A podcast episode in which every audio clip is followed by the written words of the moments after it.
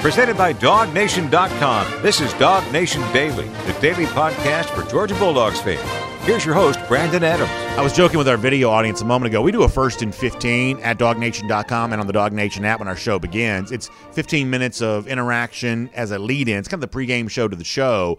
And I was joking with them. I think yesterday some of y'all were upset we didn't talk more about Oscar Delp on the day before his commitment. And admittedly, there's so much going on right now that we're just sort of scrambling to try to get it all in, right? It's like, you know, between everything going on with the team on the field, uh, we're doing well if we can cover all the bases there on that. You know, looking back the last game ahead of the next game and kind of everything that uh, else that goes on there. There's just so much going on. So maybe we did shortchange Delp a little bit yesterday, but we won't do that today. We will absolutely talk about the big situation tonight, and of course tonight.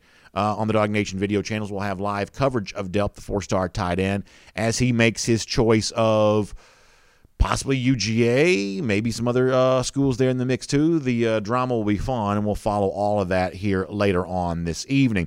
I, w- I will say this: that when you go back and look at the way this has played out over the course of, especially the summer, I think you see a setup that feels pretty familiar to all of this.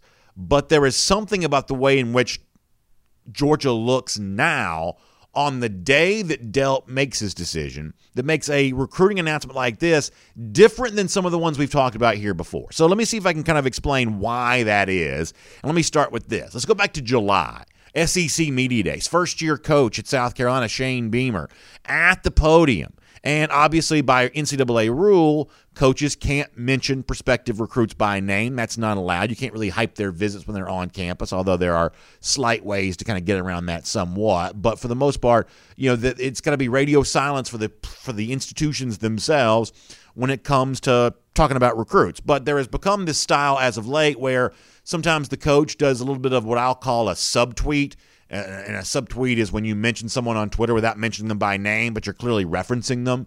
There's a little bit of a subtweet from Shane Beamer, the South Carolina coach, of four star tight end Oscar Delp at SEC Media Days back in July. It's a reminder of just how big this recruiting announcement for Delp is later on today. Take a listen to Beamer. Tight end position, that's a position that's near and dear to me, something that I've coached for the last five years uh, in my career. We are always going to utilize the tight end. Every donor or booster club event that I go to, that's the one question I get asked Are you going to throw the tight end? We are going to throw to the tight end. We want the premier tight ends in America, and that's the way that we're recruiting right now as well to go get those guys as well. We've utilized those guys in the past when I've been at Oklahoma, and we will continue to. One of those tight ends is here today in Nick Muse, a fantastic young our older player for us, and then Jaheim Bell is another one that we have high hopes for as well. But that position will always be a key part of our offense at South Carolina. So most of you are aware of this, but when Beamer kind of had the pull out of and the emphasis on we want – kind of an embedded command almost. The we want was a reference to South Carolina's own social media pitch for Delp. There was the we want Delp. They had that spread really all over uh, Columbia, and it was a huge social media campaign. We want Delp. We want Delp. Delp wanted was kind of a thing they did there on that. So when Beamer gave the we want and the emphasis, you heard that a moment ago in the midst of talking about tight ends that was fairly clearly a reference towards four star tight end uh, Delp, who will make his decision there today. But then there was also a moment a few weeks ago when Kirby Smart did something pretty similar, also talking about the tight ends. And once again, the things that he said, he's not allowed to mention Delp by name. But if Beamer's going to use his podium time at SEC Media Days to subtweet Delp, Kirby Smart, it's really not beyond uh, you know his you know uh, uh, you know repertoire to be able to kind of use his own podium time at press conferences to do something similar, reminding folks that hey, you know tight ends are wanted at UGA, and this is a place that tight ends are going to be used. An example of that from Kirby Smart here too. You know we need tight ends like him we're going to be elite. We have to have more guys like him, and there's guys out there across the country that we got to get in order to be elite at uh, the tight end position, and he's become a really good weapon. I forgot that was the day that the uh, microphone's a little messed up or something, so it's a little bit distorted there from Kirby Smart. But you heard him say that there are tight ends across the country that we got to have if we're going to be elite. We need those elite tight ends, and you know it's fairly obvious that that's a veiled reference to Oscar Delp there as well. But here is where the thing about this being different for Georgia. We've heard Georgia say this before, right? I mean, think about when Georgia was first pursuing the Arik Gilberts, the Darnell Washingtons. Remember Theo Johnson? We talked about him for a while there as well. Todd Hartley, the uh, tight ends coach, has been so involved in so many of these different kinds of recruitments.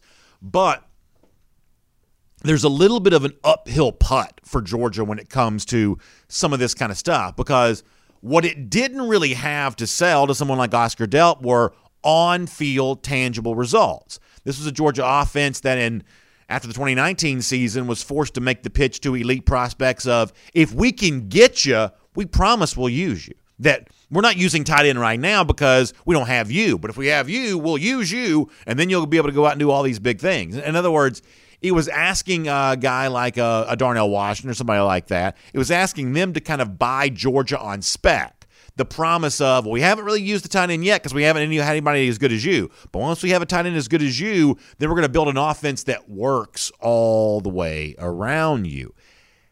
And things are just different now. And I'm not going to tell you that Georgia's the greatest offense in college football. We don't quite yet know how good Georgia's going to be over the course of the second half of the regular season and what could still be nine more games for Georgia this year. We don't quite know yet how good Georgia's going to be. But there is obviously far more to sell at Georgia right now than there ever has been in the past. So if you're Oscar Delp on decision day, and I won't presume to know what Delp is thinking about any of this, but if it's Oscar Delp on decision day, all of a sudden you don't have to speculate about what Georgia might be if you play in there. You can look at what Brock Bowers has done this season caught another big ball on Saturday against Auburn after being a huge part of the offense for the first few games there at Georgia. You know, Darnell Washington from a size standpoint doesn't really compare to anybody, but it's another example of what Georgia is doing at the tight end position. The fact that, you know, Washington was targeted. He got a big catch, and they threw to him in the red zone. They lined up about as a wide receiver and threw to him in the red zone. He almost came up with a big catch there as well. Suddenly, Oscar Delp's not being asked to use his imagination. He's being asked to use his deductive reasoning. He's being asked to say, well, if you're doing this with these guys, then then won't they just do the same thing with me? And the answer is, I think probably yes. But this also goes beyond just the the, the tight end position there as well. I mean, I would imagine that's a very effective recruiting pitch when Georgia can look at the offense, year two of Todd Monken, and say, we're down this receiver because of injury, and this receiver, and this receiver, and this receiver, and this receiver. We're down these guys due to injury, and yet we're going to take other guys that were not as heralded a recruit as you might be, whether it's Delp or anybody else, and we got big time performances out of them. A.D. Mitchell on Saturday. By now, it's been well documented about what Ladd McConkey did on Saturday and what McConkey has done thus far this season. That suddenly, this is a Georgia offense that just works. It's a little bit of a you know it's, a little bit of a turnkey solution right now, where the system is in place and the guys that are put into the system are likely to have results. and, and, and frankly there would have been a time a couple of years ago, and it doesn't, I don't take great pleasure in saying this because I don't want to troll UGA fans, but honesty compels me to admit. There would have been a time in years past when the question to Kirby Smart might be, you got all this talent, how come the offense is not working? I mean, that would have been a fair question to ask, especially in 2019 when any type of production, points scored, yards gained, anything seemed like a real strain to produce any of it. And it may have been one of those things where – you know, you got talent, but why aren't the results better? And now the opposite seems to be true. All of a sudden, now, because of all the injuries that have been sustained and guys were still suffering through some of that, all of a sudden now it's you don't quite have as much talent as you thought you were going to, but how come the production is still so good? It's a totally reversed conversation around Georgia offensively than it would have been even a couple of years ago. And you got to imagine a guy like Oscar Delp notices that. In fact, Kirby Smart was essentially asked some version of that question here, here this week. How come you're still producing offensively even though you've had the injuries that you have? And the answer that Smart gave, I think a guy like Delp, I got to imagine he's probably listening to it. Here's Kirby. Well, I think spring practice, number one, was a big help because the guys who have contributed – were here in the spring.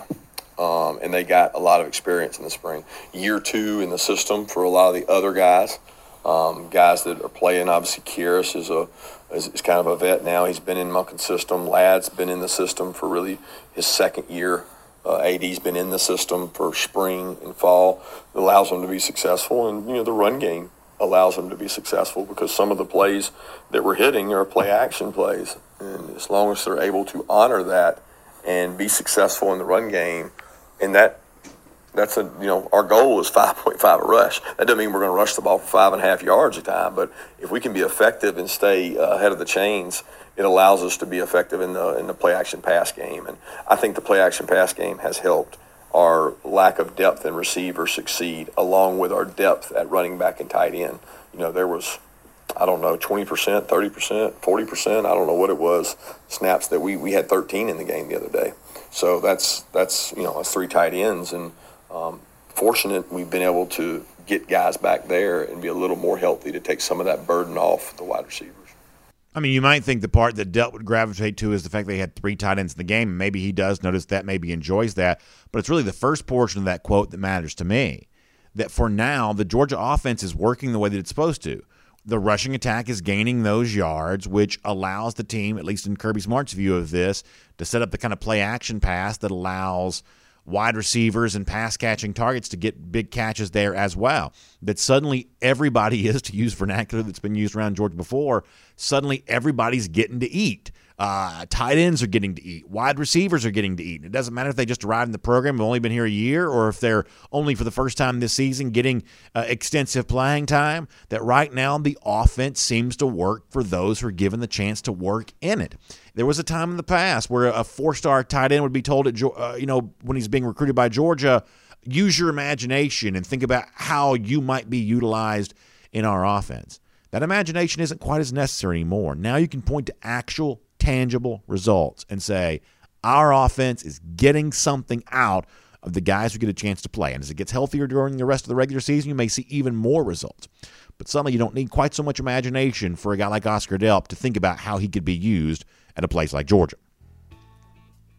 My name is Brandon Adams, and this is Dog Nation Daily, the daily podcast for Georgia Bulldogs fans. And good to have you with us here today. No matter how you get to us, we start at 945 on DogNation.com, the Dog Nation app for our first and 15. Then it's Facebook, YouTube, Twitter, Twitch. After that, all kinds of video platforms at 10 a.m. Of course, a podcast. That's an on demand audio situation. You can listen to that anytime you want to. We're on all the podcast platforms, and we're happy to be so, including uh, right there on Apple, the Spotify, everything else, on the radio at noon, on Athens Sports Radio 960 Ref. Just really, really happy to have you with us, no matter how you get to us. Uh, we try to make as many platforms as possible, and we are so thankful that so many of you have chosen to make this a part of your routine as you get ready for the upcoming weekend and the fun season that Georgia's in the midst of. Thanks for allowing us to be a part of that here with you. And of course, we'll try to make good use of your time here today. It's Mike Griffith coming up in just a little bit. Uh, we'll get a uh, practice report with Mike Griffith, uh, courtesy of our friends at Georgia Farm Bureau. We'll get into the good injury news that maybe Georgia got a bit yesterday, the situation at quarterback, what's ongoing there with that. We'll talk about all of that with Mike. Before we're done today, we'll also get a chance to hear Kirby Smart in his own words uh, discuss what's happening with JT Daniels right now and what he did and did not do at practice here this week. We'll do all that here coming up in just a little bit. It's a uh, practice report with uh, Mike Griffith presented by Georgia Farm Bureau. We'll get that there in a little bit. Uh, for now, though, for a couple of minutes before we talk to Mike, let me go around the doghouse, and it's presented today by our friends at Rooms to Go.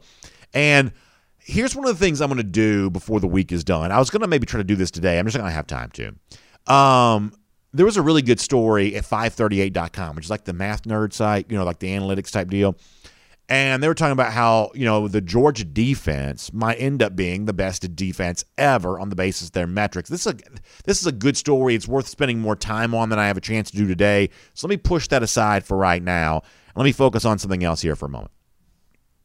So Kirby Smart was asked yesterday to address once again something that's been talked about a lot, which is the fact that Georgia's having this great success. And let's just stay on defense here for a moment. Georgia's having this great success defensively, but because of the multitude of guys who are playing really well, there's not any one guy that stands out above the rest. There's not any one guy that's head and shoulders above the rest right now. And that's amazing to maybe you and me and other fan, other media, other whatever else.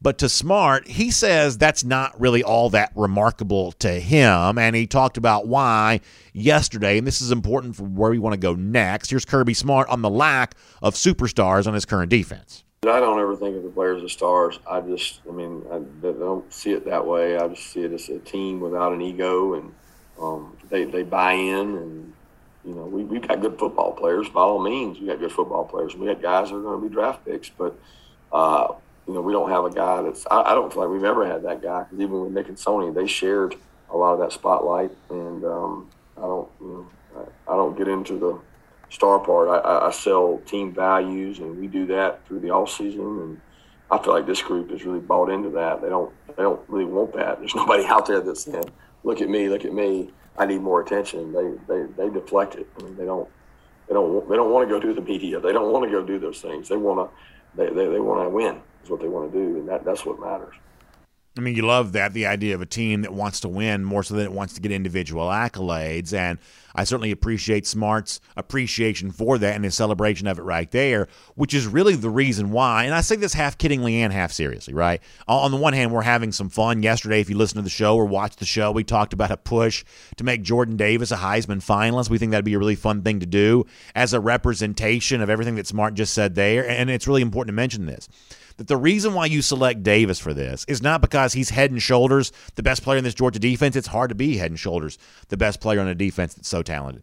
The reason why you select Davis for a situation like this is because nobody stands as the embodiment of what Smart just talked about more than Davis himself. How many times have you heard Jordan Davis say it? I don't care about my stats. I am happy to occupy blockers and let everybody else get the stats. In fact, I know I'm playing well if the guys around me are getting stats.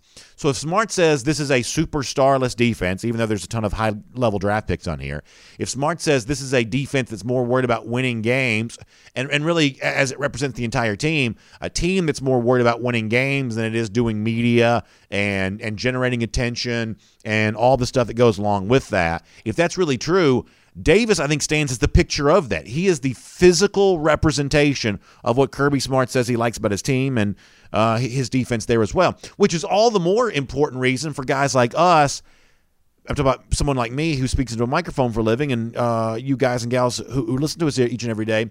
For for all of us to kind of notice this and celebrate it. You know, let me hype up a guy so he doesn't have to hype. He doesn't have to hype himself up. Let me give somebody the attention he deserves because he's too humble to seek it himself, and that's kind of what we do here. And so we did start this yesterday. That in a year in which the Heisman situation right now seems more wide open than it normally does.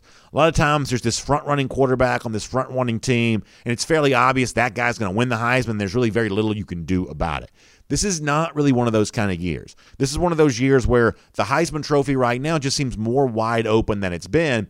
So, all the more reason to do what needs to be done the story of the first half of the season. There's no question about it. As I mentioned before, you've got even non sports sites like 538, the analytics outfit, even they've written about the Georgia defense. The story of the first half of the season has been the dominance of the Georgia defense. The reason that Georgia's ranked number one right now is because its defense is basically impenetrable. You can't really score on them at all.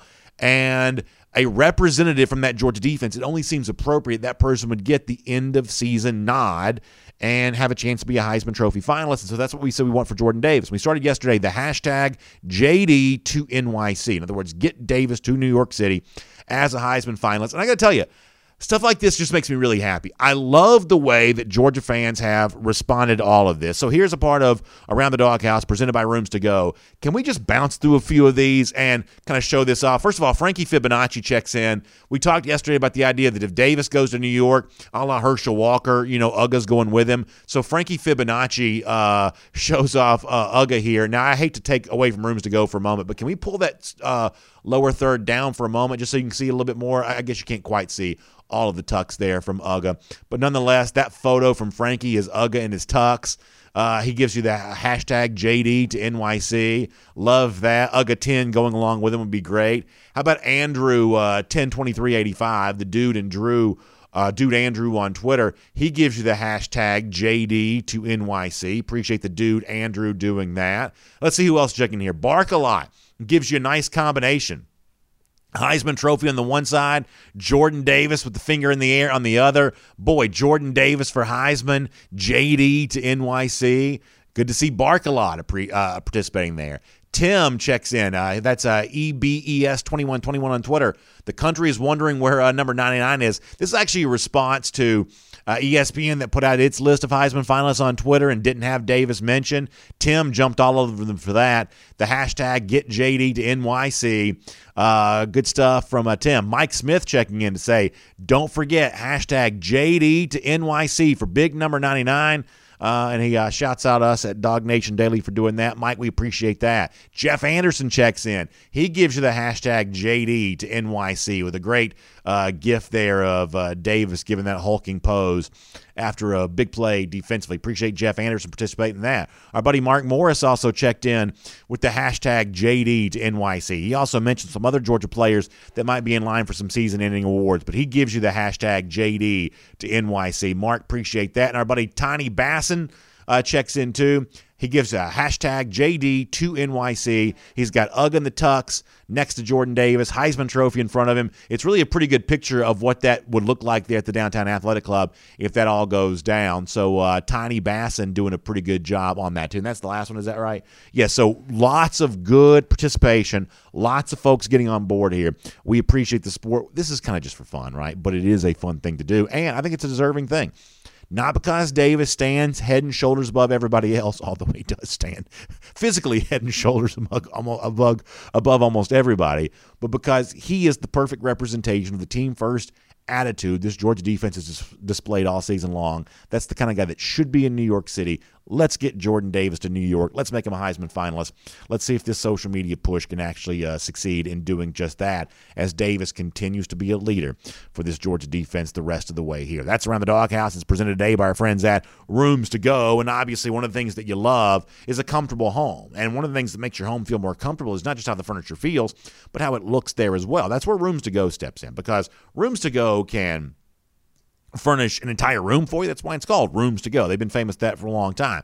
But sometimes, though, it's not the entire room that you need. Maybe it's just a piece of furniture, something to lay on, to sit on, or something just to look at that looks nice complementing everything else that you've got going on the room. Sometimes it's just an accent piece, whatever else. Rooms to go can do all that for you. It's the living room, it's the it's the dining room, it's the bedrooms, it's for your children's rooms, which is always kind of a fun thing. Outdoor furniture there as well. So many folks now using that outdoor space in their home and getting the most out of that. Good quality outdoor furniture is a big part of that, which is where Rooms to Go comes in as well. You can start your shopping experience online at roomstogo.com. That's the word two spelled out T O, roomstogo.com. Or you can stop by and see them in a Rooms to Go showroom there today. Take advantage of everything they have for you. Great savings, great options, entire rooms, furniture pieces, accent pieces, decor, everything else. Roomstogo.com or a Rooms to Go showroom there today. It's great to have Rooms to Go furnishing around the doghouse for us here today. All right, before we're done, we will hear Kirby Smart in his own words on the subject of JT Daniels, what he did do in practice and has done up to this point in this week, what he has not done as of yet, and we will attempt to decipher what that means for Georgia coming up on Saturday as the Dogs get ready for a big showdown against the Kentucky Wildcats. So, all of that is on the way before we're done, but for now, on everything else involving UGA, preparations for the Wildcats, what's happening at practice, maybe some good news on the injury front. Let's cover it all right now. It's a practice report presented by our friends at Georgia Farm Bureau with Mike Griffith here on Dog Nation Daily today. From Athens and across the SEC or wherever the recruiting trail may lead, here's a DogNation.com insider. So to Mike Griffith here, it's a uh, Dog Nation practice report presented by Georgia Farm Bureau as Georgia gets ready to take on Kentucky on Saturday. And Mike, we'll get to quarterbacks here in a little bit, as I'm sure you would expect to. But before that, uh, hearing from Kirby yesterday, uh, also people you've talked to there as well. Seems like Georgia may be getting a little healthier here. Good news on the injury front. What can you tell us on that? Yeah, I mean Tykee Smith, you know, played had three tackles in very limited time. I mean, I think Tykee is a an impact player. You know, a fast twitch guy, and you know Kirby said you got to be careful bringing him back because he does do so much in coverage. But he's also a real downhill run stop guy, and uh, you know, boy, Tykee would be the perfect prescription for a, a very physical, uh, ground oriented Kentucky attack. I know they say they can throw the ball, but you know their bread and butter is still Chris Rodriguez, and you know to have someone like Tykee coming up, especially when you think about Chris Smith and the injury he's got with that shoulder popping out. You know, I think if Kirby could avoid playing Smith, he would. Um, you want to have him ready for Florida or as ready as possible. Um, you know, not the most physical guy to begin with, but uh, you know, you put Smith back there with Cine and and you move Brini to the star. Uh, you know, that's something. Or, you know, to really, excuse me, move Brini to safety with Dan Jackson. I mean, that's a pretty physical secondary all of a sudden. And then Marcus Rosemy-Jack Saint, who I, I think Kirby felt could have gone last Saturday. They held him out one more week. Uh, you know, he's a little bit closer now. He rotates at that X spot with Adonai Mitchell. Uh, heard that Jermaine Burton uh, is up to speed, but still not getting the volume uh, boy, he has really been an injury-prone guy. Uh, Ladd McConkey stepped right into his shoes at the Z last week, and I think everybody forgot about Jermaine Burton by the end of that game. Uh, but I do think Burton could be back this week. Uh, we know he's a playmaker when he's out there. Um, you know, pretty talented guy. Jamaree Salyer, uh, another guy that Kirby said thought you know worked some reps, not up to the volume yet, um, but still you know um, you know doing some good things. And I think that Jermaine, or excuse me, I think that Jam- Jamaree could be ready to go at left tackle.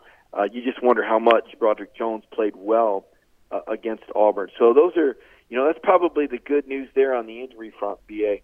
Yeah, it's kind of funny. I'm going to be careful how I say this because obviously injuries are never a good thing. But for all the bad injury like Georgia's had, the way the injuries unfolded on Saturday, the timing of it was at least okay, right? In that, okay, if you lose Christopher Smith at safety, all of a sudden now Tykee Smith's waited to come in and spell you at star, which allows who has cross trained at that spot, to slide over there to the st- to safety. Had that injury happened the injury to Smith happened a couple of weeks ago, Georgia probably would have been in a pretty big bind there. But given the fact they could bring in Smith to the star position and Brini's comfortable at safety, at least the timing wise, that worked out okay. And maybe the same thing with Broderick Jones, too in that you know if if Salyer leaves a game a couple of weeks ago, who knows if Jones is as ready to perform as he seemed to be on Saturday, just a little bit more seasoned, maybe a little bit more you know game ready because of what's been going on both in games when he has been playing and obviously in practice leading up to that. That you're never happy to see players injured, but given the timeline for when these injuries occurred on Saturday, Georgia at least had capable guys to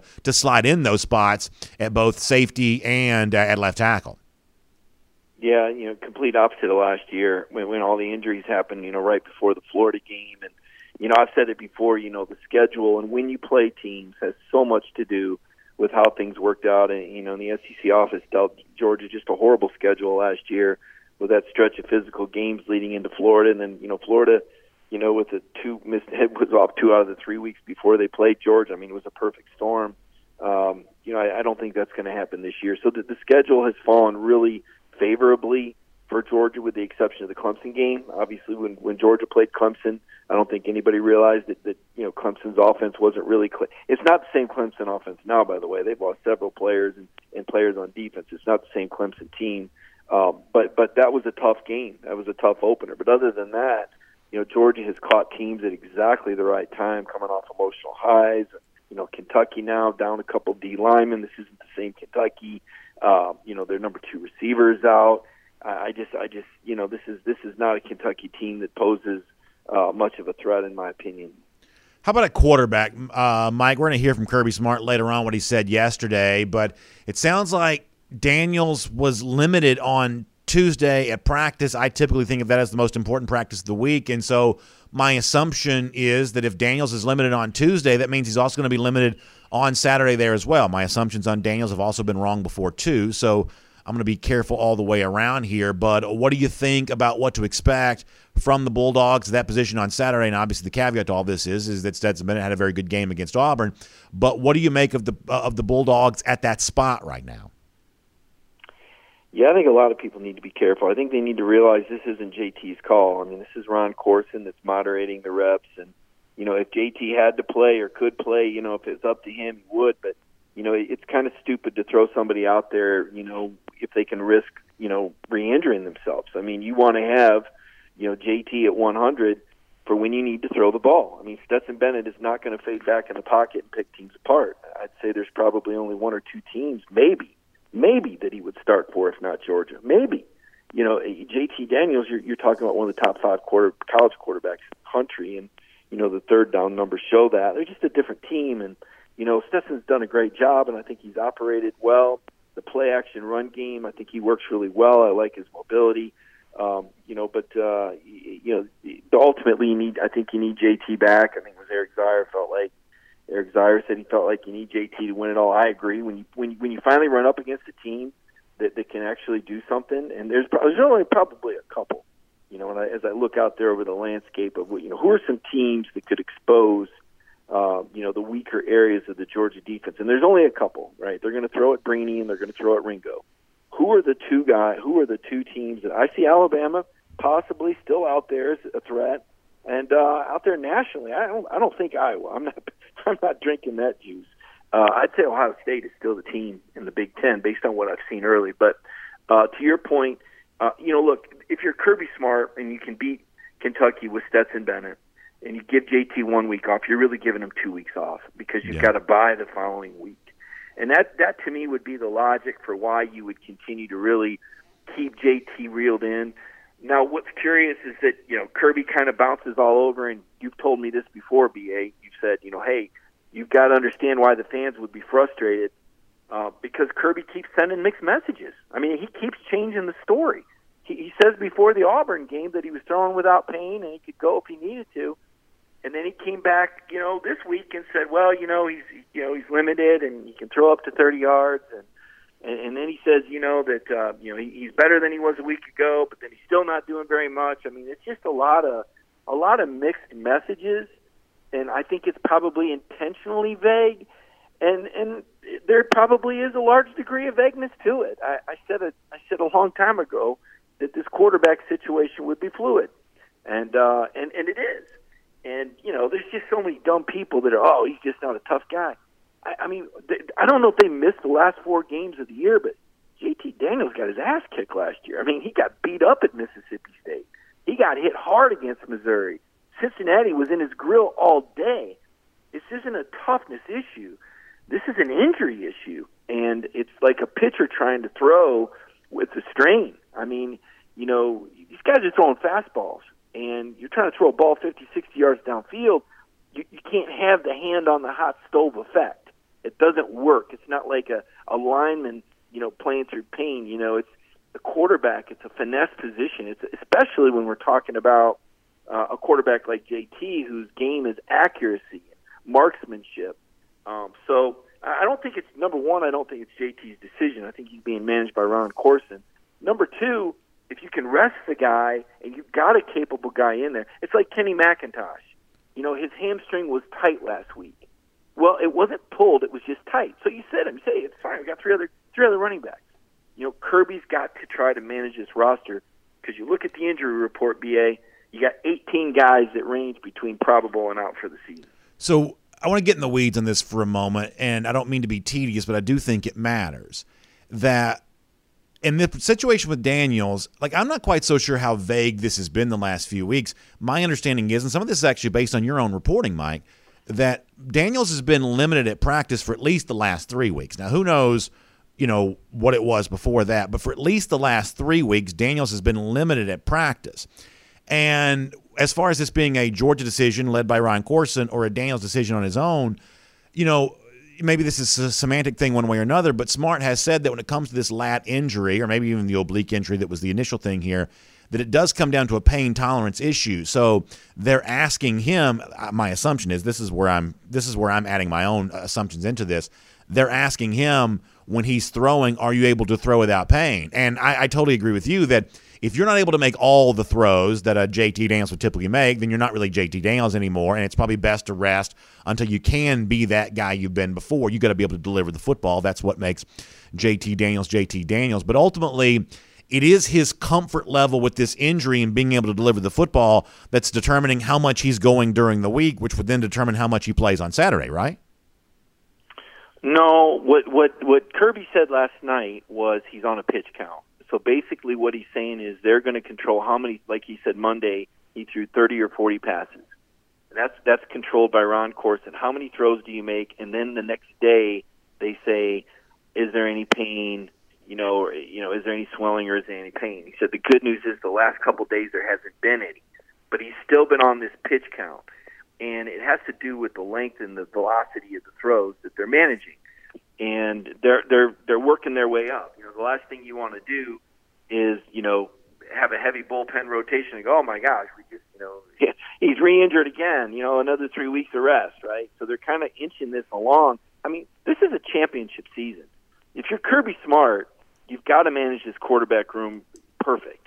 I mean, you really do. The last thing you want to see is Stetson Bennett against Alabama and lose a shootout in the SEC championship game because JT Daniels was rushed back too soon and and I'm not saying that would happen. I, I I don't know what would happen if if if Stetson was a quarterback against Alabama. I, you know, the Alabama that I see right now looks beatable, right? But but who knows where they're going to be in a couple months with more experience? You know, the Georgia team I see right now looks unbeatable, but who knows where they're going to be in another six or seven games? But the idea is to be, you know, at your best, with your best in that SEC title game. And right now, uh, you know, with JT having some limitations, they're going to be really, really careful with him. And and he's got to be smart about it too. I mean, you, you can't be selfish and put yourself back out there and then get yourself re-injured. I mean, that's that's one of the worst things, um, you know, that that a, that a player can do. And and I don't, like I said, I, you know, the, the the fans that I see turning on JT, it's unbelievable. I, I can't believe how many people turn on these kids. I mean, they they turned on Stetson Bennett. Now we're seeing some people turn on. It's like, are these fans? I mean, are these really Georgia fans? I'm looking at our page on our Facebook and some of the comments, BA, and I'm just like, these aren't the people I'm used to seeing. I don't new fans coming along or fringe fans, but calling out players and saying they're not tough and don't want to play, that's preposterous. I mean, that program over there is, is so finely tuned and so difficult to be a part of. You can't be a part of the Georgia team if you're not all in. And, and I don't want to give you any examples, but there's some out there. Right? You've seen some guys leave the program. It's the guys that couldn't hang.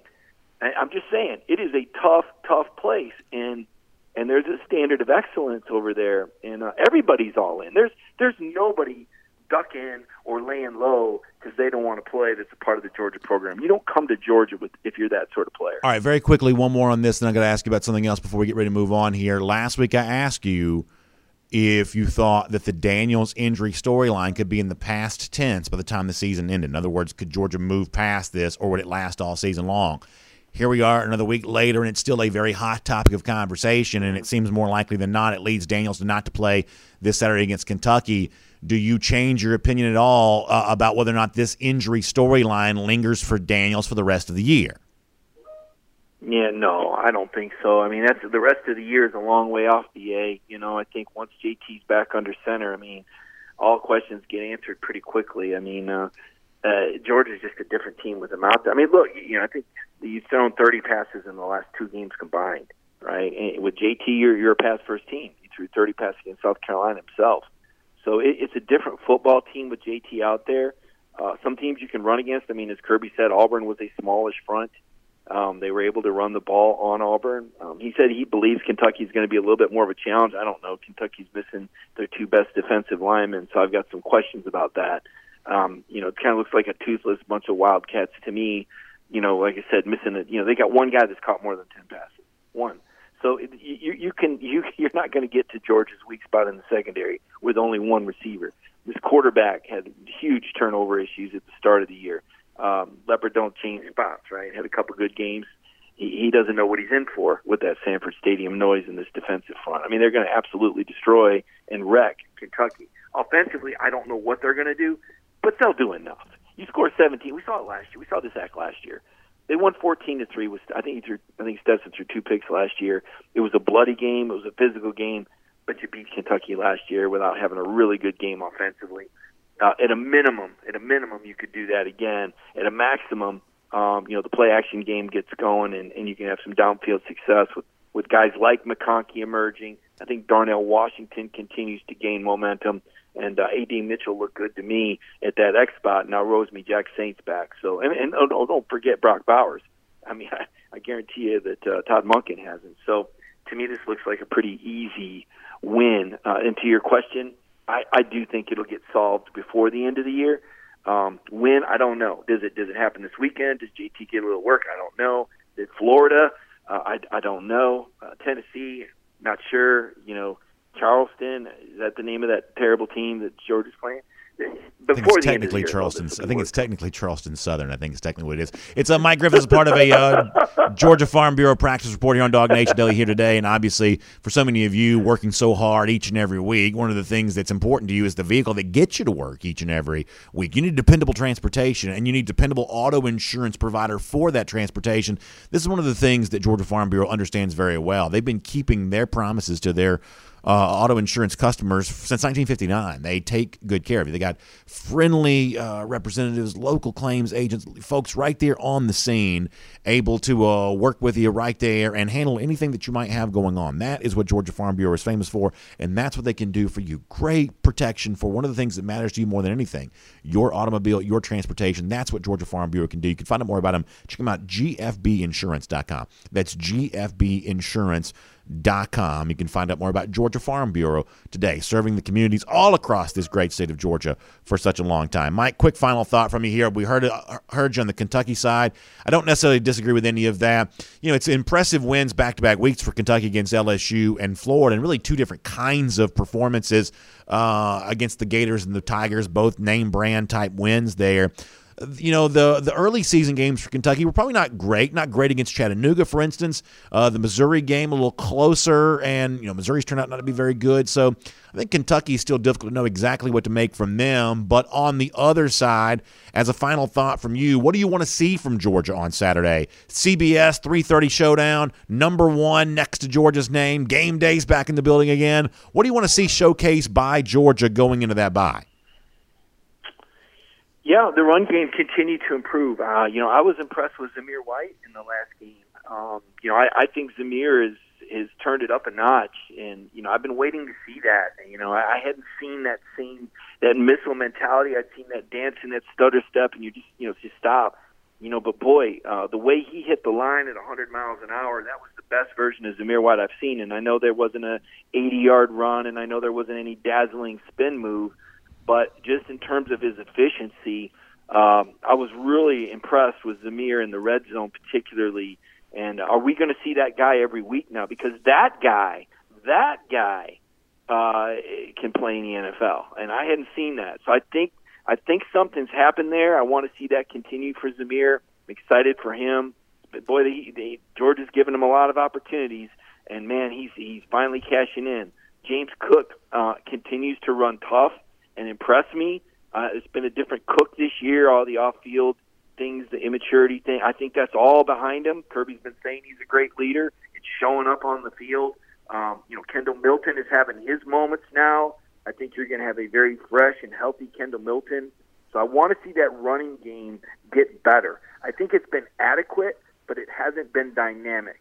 Uh, part of that's on the line, but part of that's been on the runners. They haven't been breaking runs at the second level. Uh, right now, Stetson Bennett has the longest run of the season at 30 yards halfway through the year. Okay, that's that shouldn't happen. That shouldn't happen. Uh, so hopefully, the second half of the year, this will be the start of the running game starting to assert itself more. Uh, the the offensive line, um, you know, kind of getting a little bit more, uh, you know, congruent continuity now that they've started to play more together. Very impressed with Sedrick Van Pran against Auburn, by the way. I want to continue to see Ladd, Mon- Ladd McConkey emerge.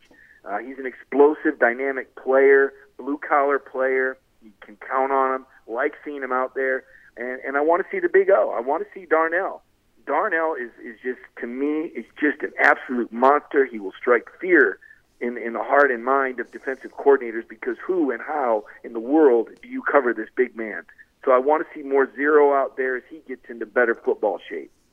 All right, Mike, good stuff. Thanks for being here today. We'll look forward to catching up with you again here uh, very soon as part of a Georgia Farm Bureau practice report, and we will uh, chat with you on down the line. Let's take a look around the rest of the league. This is SEC Through. All right, we'll transition now. Get ready to go cruise around the SEC, courtesy of our friends at Royal Caribbean. Let me just say this real quick. You know, Mike mentions backlash against JT Daniels. I don't really feel like I've seen that. I'm, you know, fairly online trying to follow what you all are saying. Don't really think I've, I've seen that too much, but it is one of the things that, you know, we, we try to, you know, take very serious around here, which is that, you know, on, on this show where I have control of the content, like the one thing we're never going to do is we're never going to play favorites. We're never going to pick one guy over the other and praise that guy and trash this other guy or pit them against each other because there's so much that goes on behind the scenes when it comes to a, a football program They just don't know what's going on. And like we are we are very slow to blame anyone for being hurt or you know unable to play whatever else because there's just a lot about those kinds of situations that – um, you know that can't be known if you're on the outside of the program looking in. We're just very slow to do that, whether it be quarterback or wide receiver or really any position on the field. We're just very slow to do that. There are going to be good days for Georgia, and when there are, we'll praise them. There are going to be bad days for Georgia, and when it's not a good day for UGA, we're going to point it out. But when it comes to some of the individual stuff involving the players, we're going to be pretty careful with how we use our language around here uh, as a, as just I think the, uh, the appropriate nature would dictate there on that. Cruising around the SEC now. It's uh, presented by our friends at Royal Caribbean. Boy, you talk about a great time to get away with Royal Caribbean. They provide that great chance for you to do that right now, and one of the places that you love to get away to. And if you have not checked this out, you need to make sure you do. Perfect Day, Coco Cay. So many of the great Royal Caribbean cruises provide this private island right there in the Bahamas for you, which is like unlike anything you've ever seen before. It's just loaded with features and amenities that make it so much fun. Tallest water side in North America, largest freshwater pool in the Bahamas, 450 foot helium balloon that takes you straight up in the air and gives you a beautiful, like panoramic view of the uh, area around there. Got these floating cabanas. It's all just really fun, and it's a big part of so many of the cruise getaways that you can get as a part of Royal Caribbean. In fact, so many of those cruises also leave out of Port Canaveral, which is I'm sitting right here in the Atlanta area. That's just a short drive. What is it, like six hours, something like that? You can just take a nice, short, easy drive, be right there uh, at the Port Canaveral, and get on a great looking ship and have really the vacation of a lifetime. And you can do that with Royal Caribbean today. And in fact, take the next step to learn more about this. Uh, check out my friends at the True the Cruise and Vacation Authority. A couple of uh, dog alumni are the owners there. They are also dedicated to your cruise experience and making it so much fun with Royal Caribbean. You can get in touch with them, tcava.com. That's tcava.com.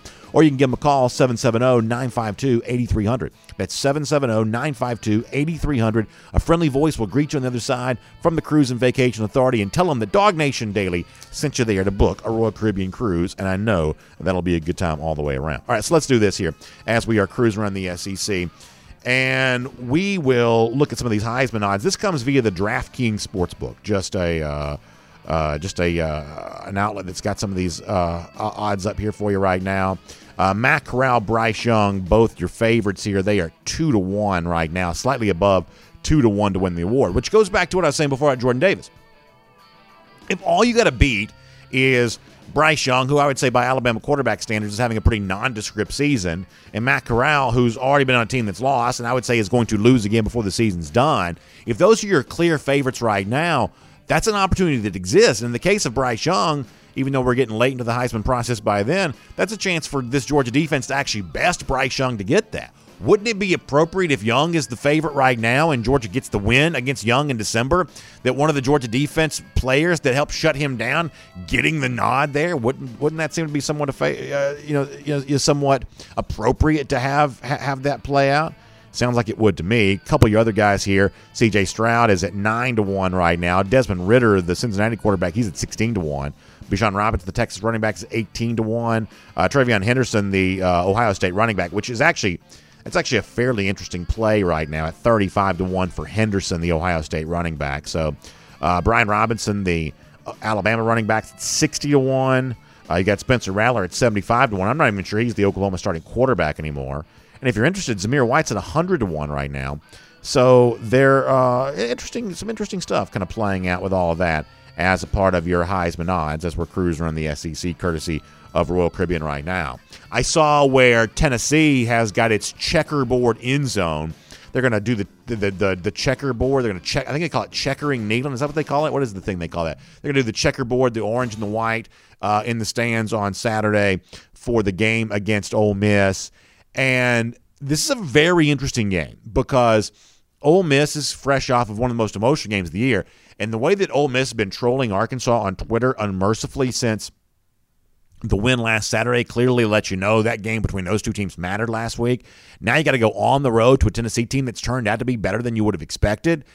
This is pretty interesting, and it sounds like Tennessee, from a fan perspective, atmosphere perspective, we haven't had a lot of big games in Neyland Stadium in recent years. They have had, and it's been no secret, they've had a hard time selling tickets there. Uh, I know when Georgia was last there in 2019, as many Georgia fans uh, could have been there as wanted to. Remember, there was all, all the talk about Georgia was going to try to do its own version of the checkerboard there with the red and black. And we said at the time that you just couldn't get enough fans in the stadium to do that. It, it just mathematically, logistically, that was going to be way too hard to be able to pull that off. But that's just how how bad it was for Tennessee at the time. They couldn't get their own fans in the stadium. Georgia fans thought they're going to take over the entire ballpark, uh, which was going to be a difficult thing to do. But that's not really the case on Saturday. Tennessee fans are kind of back now. They are buying into Josh Heupel for right now. As I've readily admitted, you know, I'm slow to change my mind, but when I get one really wrong, I'm forced to really bite it. And in the case of Tennessee, I had them as one of the two or three worst teams in the SEC through the first half of the season. That has not been the case. Admittedly, I was wrong on that.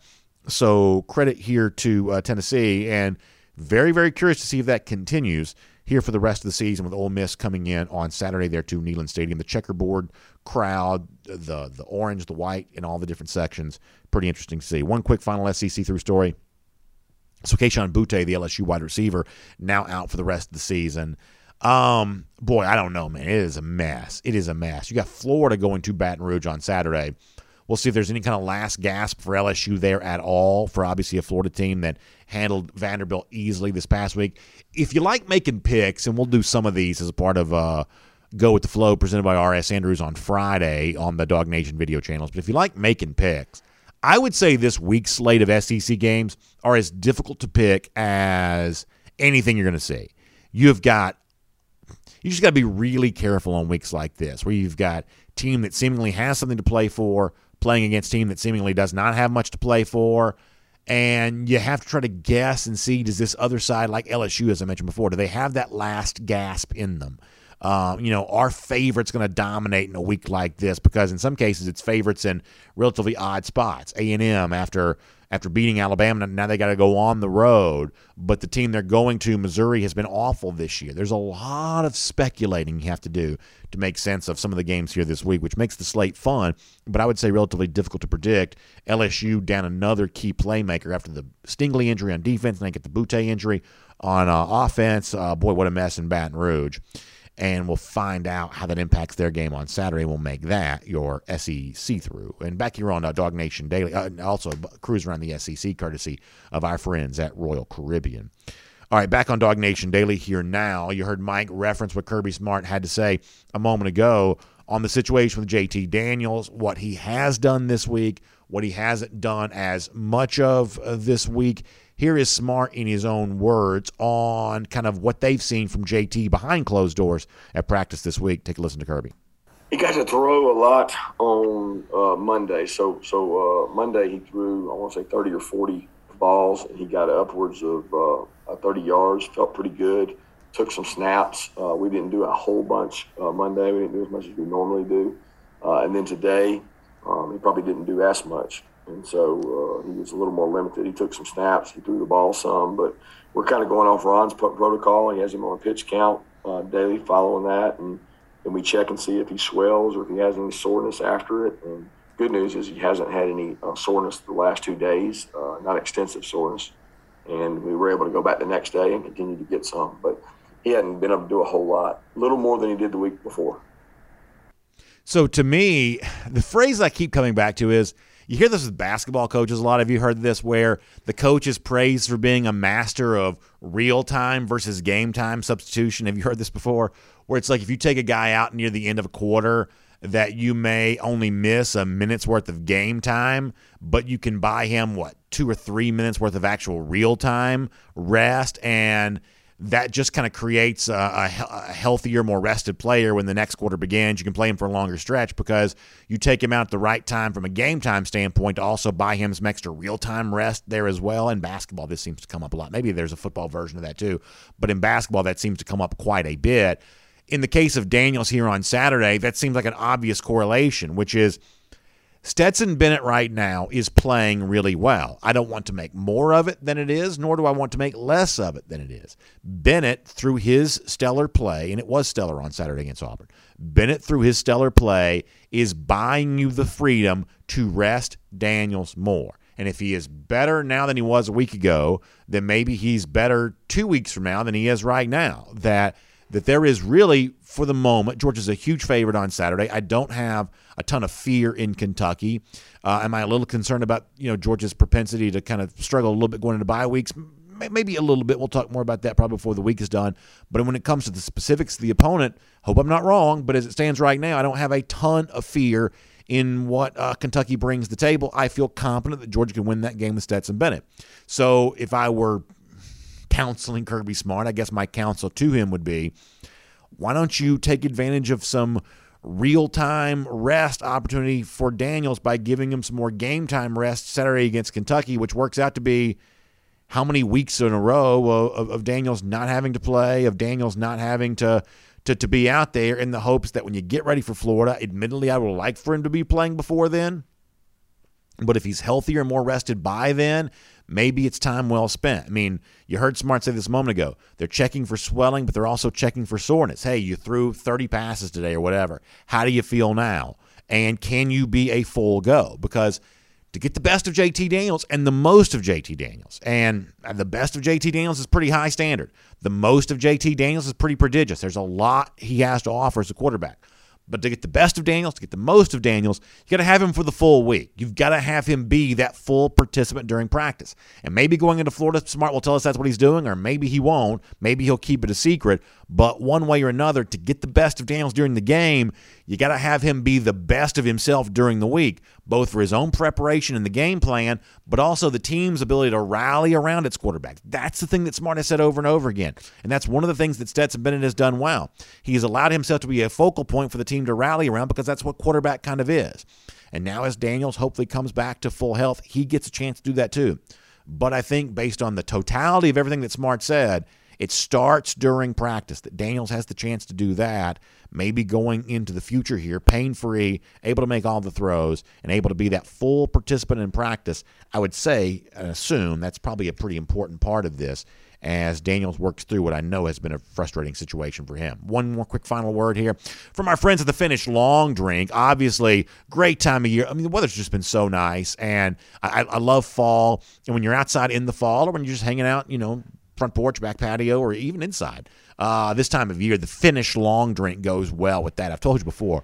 I've had people tell me that when I say this, they thought I was saying the lawn drink, like L A W N, but it's long, L O N G, the Finnish long drink. It's delicious. It's a ready to drink cocktail that comes right out of a can. And what that means is you don't have to be a professional mixologist to put it together. It's got the great combination of flavors. You want the cranberry with the gin, or you want the citrus. The blue can's like a citrus grapefruit type thing that goes with the uh, you know the nice good liquor kick way that you kind of want it to have.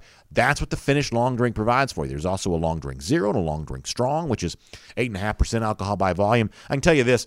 Uh, I, I, told you before, my wife loves it, and she's now like evangelized this to our entire neighborhood. All the gals in the neighborhood seem to be really enjoying this uh, very much now. So it's just that kind of thing. It's fun to drink, it tastes great, and it's becoming very popular there in um, our little uh, domain. So Good stuff all the way around with the Finnish long drink. You can check some up for yourself. It's thelongdrink.com. You can find out where you can pick some up.